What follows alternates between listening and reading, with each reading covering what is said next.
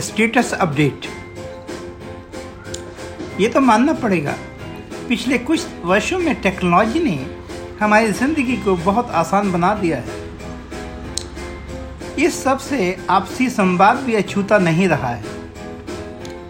भला हो फेसबुक का, जिसके कारण अब हम वर्तमान के ही नहीं बस पहले के मित्रों, रिश्तेदारों, सहकर्मियों से लगातार संपर्क में बने रहते हैं। फेसबुक का एक बड़ा धांसू किस्म का फीचर अब स्टेटस अपडेट है, जिससे आपको पता लगता रहता है कि आपके रिश्तेदार या मित्र कहाँ हैं, क्या कर रहे हैं।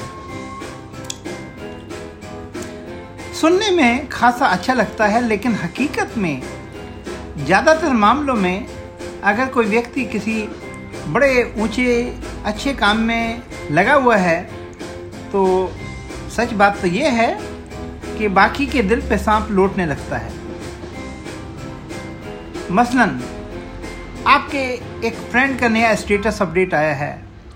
Checked in at Hyatt Macau अब हम जैसे दोस्तों को बड़ी टेंशन आ जाती है। हम तो पिछले एक साल में चाय की टपरी पर भी चेकड इन नहीं हुए हैं। और ये बंदा है मकाओ में मस्ती कर रहा है। इसी तरह जब आप किसी मशहूर मंदिर में प्रवेश करते हैं, आपके फेसबुक वॉल पर नया स्टेटस दिखने लगता है। आप फला फला मंदिर में मौजूद हैं। बस आपकी वॉल से श्रद्धा और सबुरी के फूल झड़ने लगते हैं। आपके फेसबुक मित्रों को भी अंदाज़ा हो जाता है कि आप बड़े भक्त किस्म के आदमी हैं।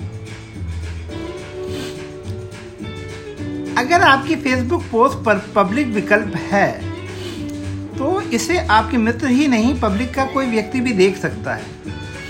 असली खतरा इसी से है। आप पूछेंगे कैसे? बताता हूँ। हुआ यूँ हमारे एक मित्र हैं शर्मा जी।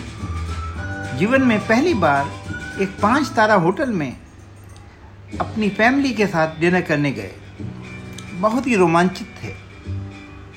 सोचा, इसको अपने मित्रों और रिश्तेदारों के साथ साझा किया जाए। बस फेसबुक पर स्टेटस अपडेट कर दिया। भाई साहब, आजकल चोर भी टैक्स हैवी हो गए हैं। वे भी लोगों के स्टेटस अपडेट चेक करते रहते हैं।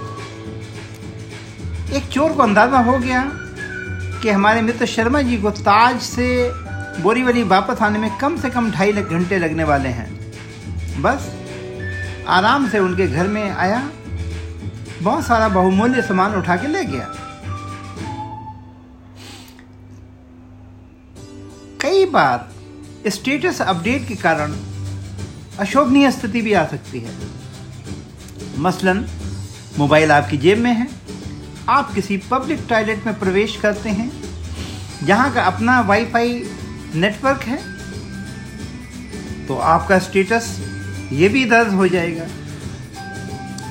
यही हाल दुनिया के कई मशहूर सोशल क्लब में प्रवेश करने पर भी हो सकता है।